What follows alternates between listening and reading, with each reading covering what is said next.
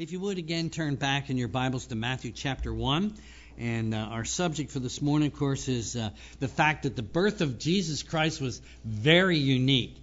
Uh, sometimes people use the word unique not in the true sense of the term. In the true sense of the term, unique means only one of a kind. And uh, that is true of the birth of Jesus Christ. There was no other uh, event like it. In fact, the incarnation of Christ, that is, Jesus Christ, the pre incarnate Christ, the Christ who lived in eternity before he took upon himself flesh and blood, is one of the central facts of the Christian faith. In fact, the whole superstructure of Christian truth rests upon the fact that Christ left the glories of heaven and came down to, here to earth for you and for me. In fact, the essence and the power of the gospel is that God became a man by being both fully God and fully man, he was able to, as we talked about at the communion table this morning, he was able to reconcile us to God. So now we who know Christ as Savior, we have a relationship with the Lord. We walk with Him, we talk with Him. Uh, he encourages us, He talks to us uh, th- primarily through His Word. His Holy Spirit speaks to our hearts. It, it's wonderful, the relationship that we enjoy with God because Jesus came for us. Now, we keep in mind as we're uh, looking at this unique birth of Christ this morning that there are multitudes of people who do not know who Jesus is. Multitudes. Many of the religious groups around the world have a completely false understanding of who Jesus Christ is. One group uh, teaches that uh, Christ is the brother of Satan. Another group teaches that Jesus Christ is a created being. None of those things are true. I could never have any kind of fellowship. I don't mean I wouldn't uh, enjoy someone as a person, but I could not have fellowship with those who do not recognize that Jesus is God the Son who left the glories of heaven and came down here uh, to become uh, a sacrifice for our sins. In fact, when we understand who Jesus Christ really is, that he's the eternal, sovereign God, God the Son, who came to earth to live a sinless life and to die in perfect sacrifice for us, uh, we, we absolutely need to keep this in our mind and thinking. In fact, the birth of Christ is so important to understand. We're just going to put a focus down on it this morning as we look into the Word of God. And uh, when, when I look at the account of the birth of Christ, I say to myself, isn't it awesome to see how God had planned out the coming of His Son from heaven to come here and take upon Himself flesh and blood and live a sinless life and then go to the cross and die for me, for my sins? The, the, the birth of Christ is awesome. In fact, um, the fact that Jesus came in human flesh. He came and he stated his purpose for coming on a number of occasions. One of the occasions was when Zacchaeus, the tax collector, and uh, you know it's great when tax collectors come to know the Lord. I mean that's awesome. Zacchaeus, the tax collector, put his faith in Jesus Christ, and right after that occurred, Jesus said, "For the Son of Man has come." to seek and to save the lost. And of course, before Zacchaeus climbed that tree and went to uh, home and Jesus came to him and he explained to him why he came, before that, Zacchaeus was lost.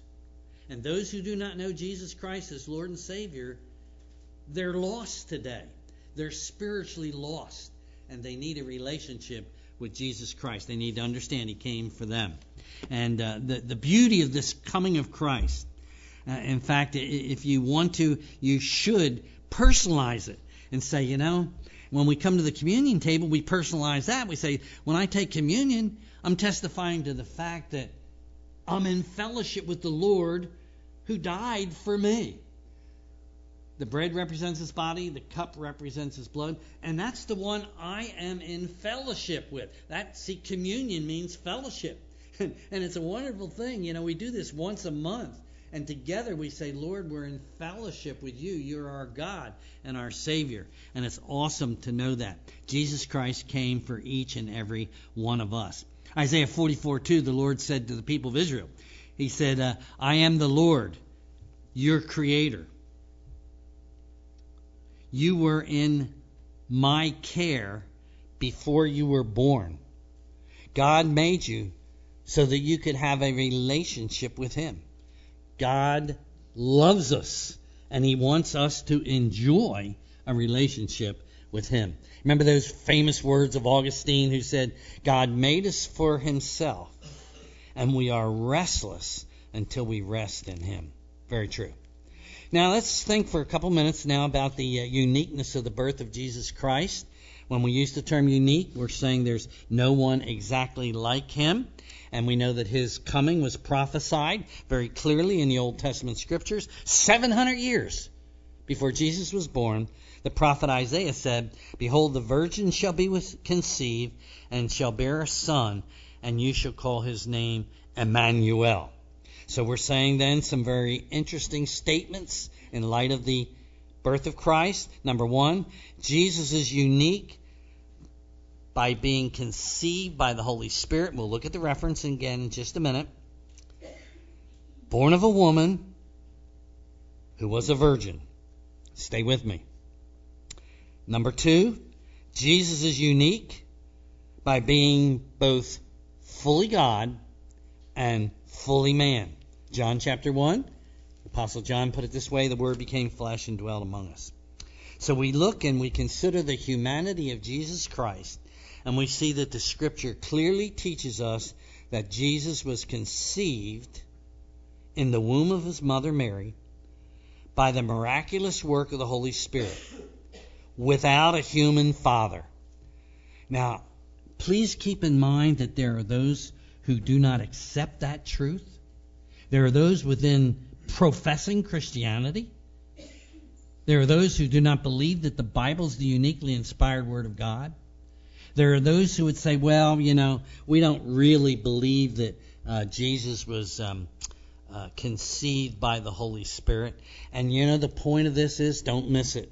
The point of this is they do not recognize what the Word of God clearly teaches.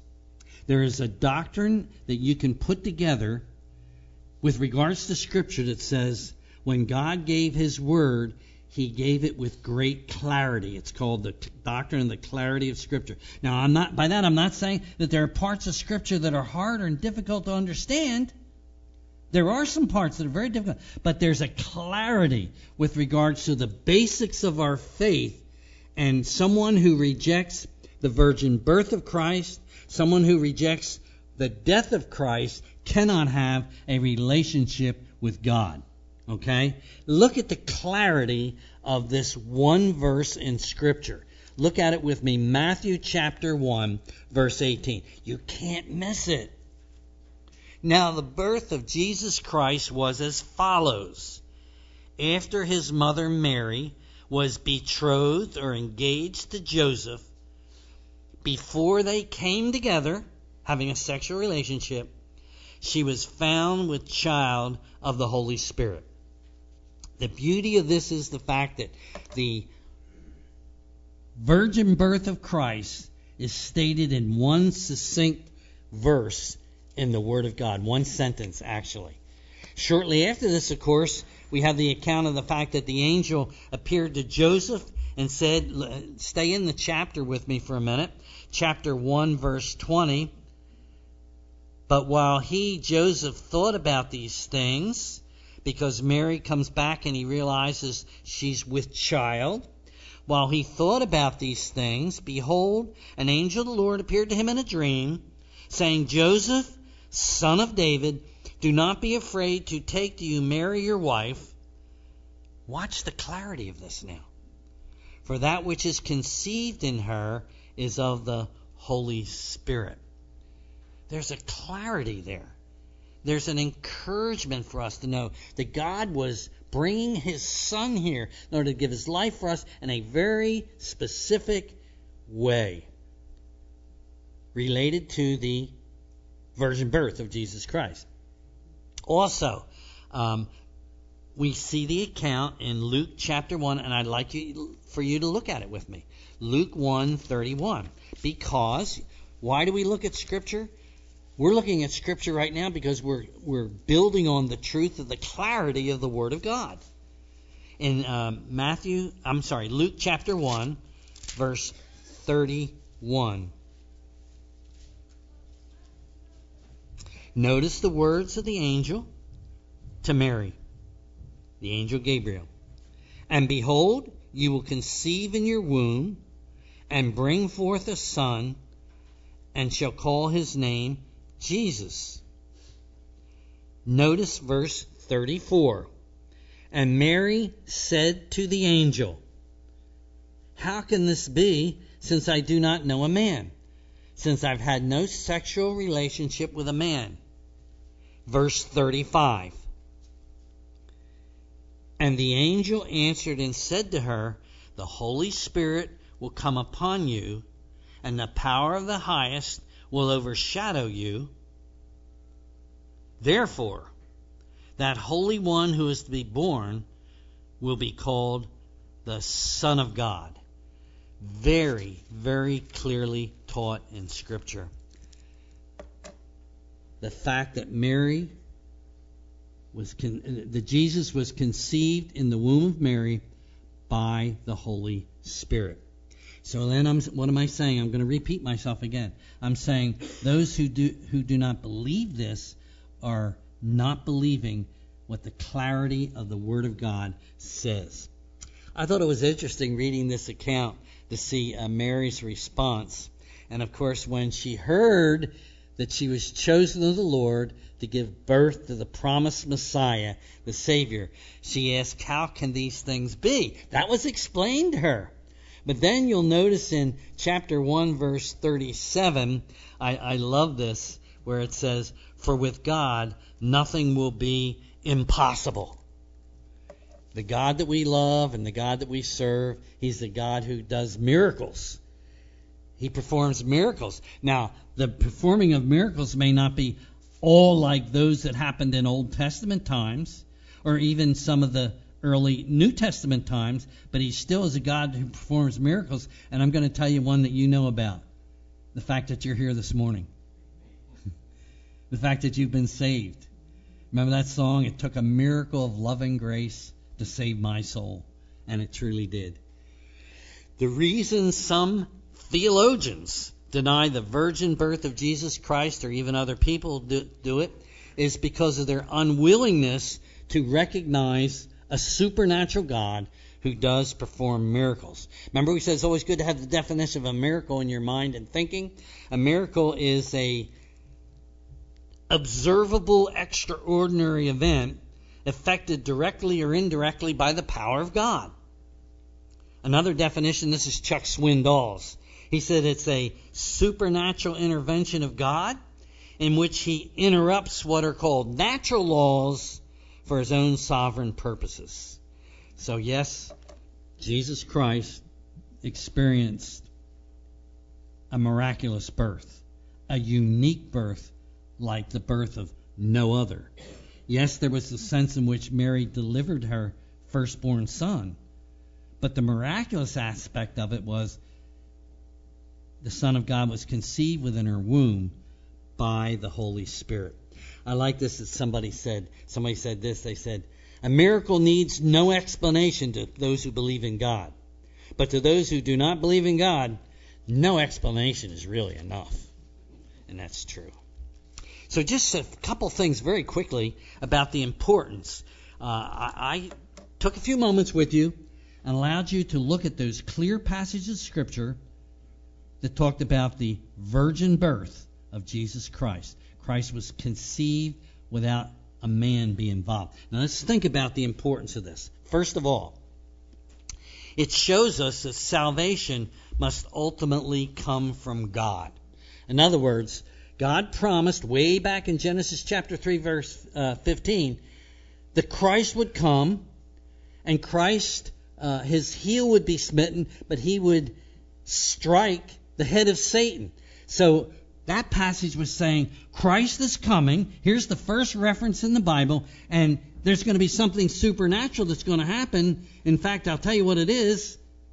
The writer of Scripture, Moses, said it's the fact that Satan is going to be dealt with. So Satan in the future will be completely dealt with, but he was actually dealt with on the cross. And that's the great truth of the Word of God. It's a supernatural work of God. The virgin birth of Christ is an unmistakable reminder that salvation can never come from human effort. We're saved because we put our faith in Christ. And you see, whenever it was, no matter how many years ago you put your faith in Christ, God did a supernatural work in your life. And He brought you out of Satan's control, out of the kingdom of darkness, and He put you into the kingdom of His dear Son. So the, the truth of the Word of God, the truth of the fact of the um, virgin birth of Christ, spells out the fact that even salvation, our being saved, is something that God has to do. And this is this is brought out in another verse that talks about the birth of Christ. Galatians 4 5. God sent forth his son, born of a woman, born of, of, under the law. I'm going to repeat it. God sent forth his son to be born of a woman, to be born under the law, to redeem us, to buy us out of the marketplace of sin, to make it possible for us to enjoy a relationship with God. Second thing about the importance of the virgin birth the virgin birth made possible the uniting of the full deity and the full humanity in one person, the person of Christ. You know, when you stop to think about it, when Mary held that little baby, that was God. Right? God the Son. What an awesome thing that God the Father would allow his Son to come here and to be born and become a human like us. But he never he never lost his deity. He's always fully God and fully man. And of course, you know the Old Testament prophecy in Isaiah 9 6 prophesied this. For unto us a child is born, his humanity. Unto us a son is given, his deity. The son was given from heaven. Quickly, third one. The virgin birth makes possible the true humanity of Jesus Christ without any inherited sin. Now, this is what Chuck Swindoll calls this the, one of the most basic truths of Scripture. All have sinned and fall short of the glory of God. Okay? Jesus was born a man, but he didn't sin because he was born without a human father, so that the line of descent from Adam was interrupted. The word to Mary was, The Holy Spirit will come upon you, the power of the Most High will overshadow you, therefore, the child who is to be born will be holy, the Son of God.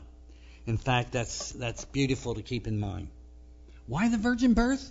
Why do we speak of it? Why do we look at the clarity of it in Scripture? Because the Savior who was born was the sinless Son of God. And because he's sinless, I, I, I had to turn to this passage this morning again. I had to do it. Hebrews chapter 4, if you want to look at it, Hebrews chapter 4. So why get excited about the sinlessness of Christ? Because He's the one that's running our lives. He's the one we go to for direction in our lives. Look at this passage of scripture. Hebrews 4:15.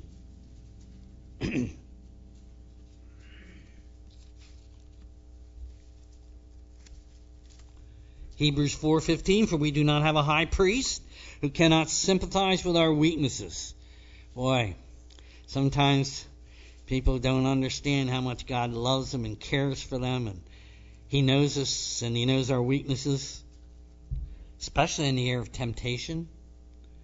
But He was in all points tempted as we are. Now, here it is. Here's the phrase. When Jesus was born, He was conceived of the Holy Spirit, and He was born without sin. All right? Hey, that's good to know. Jesus was born without What's good to know about it is the next verse where it says, Therefore, let us come boldly to the throne of grace that we may attain mercy and find grace to help in time of need. Because Jesus Christ is the sinless Son of God, He's the one we go to and say, Lord, you know, I'm experiencing a temptation right now. Something in my life that's I'm tempted to do something I know you don't want me to do. He's available to us, you see. He was tempted. He understands when we're tempted. And he is able, what's the text say very clearly? To give us mercy and grace in the time of need. So the next time uh, you find yourself being uh, tempted to do something, and remember there's somebody who can help you out, is in heaven, who uh, indwells you as a believer, who will enable you to say no to the temptation and yes to doing what God wants you to do. That's why we consider in careful detail the virgin birth of Christ because he was born sinless. And lastly, he the virgin birth was necessary for our Lord's saving work. Remember, of course, the, the angel said to Joseph, "You shall call his name Jesus, for he will save his people from their sins."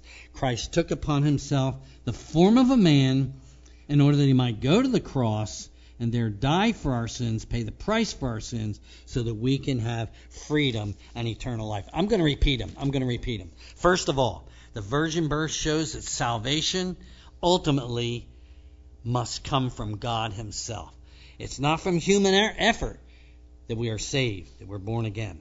God sent forth His Son to redeem us, to buy us out of the marketplace of sin. And when you want to think of what God did as a result of the sending of Christ and the virgin birth, think of the fact that He had you and I in mind. And He had to do the work of bringing us to Himself. Secondly, the virgin birth made possible the fact that Jesus could be fully God and fully man. Thirdly, it made possible the fact that he could become a man without having any sin in his life. Yes, he was tempted to sin, but we go to the Lord and we say, Lord, in the time of temptation, I realize that you will, can and want to enable me to say no to the sin and yes to God. The virgin birth is absolutely essential in the Word of God. One more thing. One more thing. When we think of the virgin birth of Christ, we realize these things that we have just gone over to show us the importance of believing that Jesus Christ's birth was absolutely unique. He was born of a virgin. But you know, there's somebody else involved in that, and that's someone by the name of Mary. Very interesting. When she was presented with an opportunity to serve God, to put herself in a situation which, from the human standpoint, had a lot of questions involved in it, she said this, and I love it Behold, the handmaiden of the Lord, be it unto me according to your word. In other words, Mary said, Lord, whatever you want me to do, I will do it. She was in submission to the Lord. There were potential problems.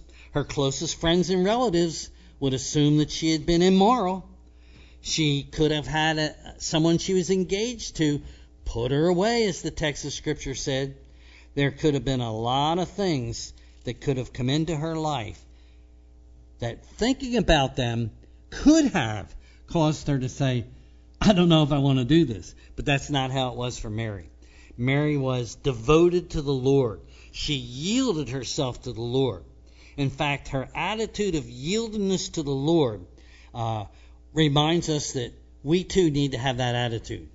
We need to present ourselves as a living sacrifice unto God. Romans 12:1. In fact, I think that if Mary could speak today, the one whom God had chosen to give birth to the Son of God, she would say, "We all should be yielded to God and willing to do whatever He wants us to do. Let's pray together.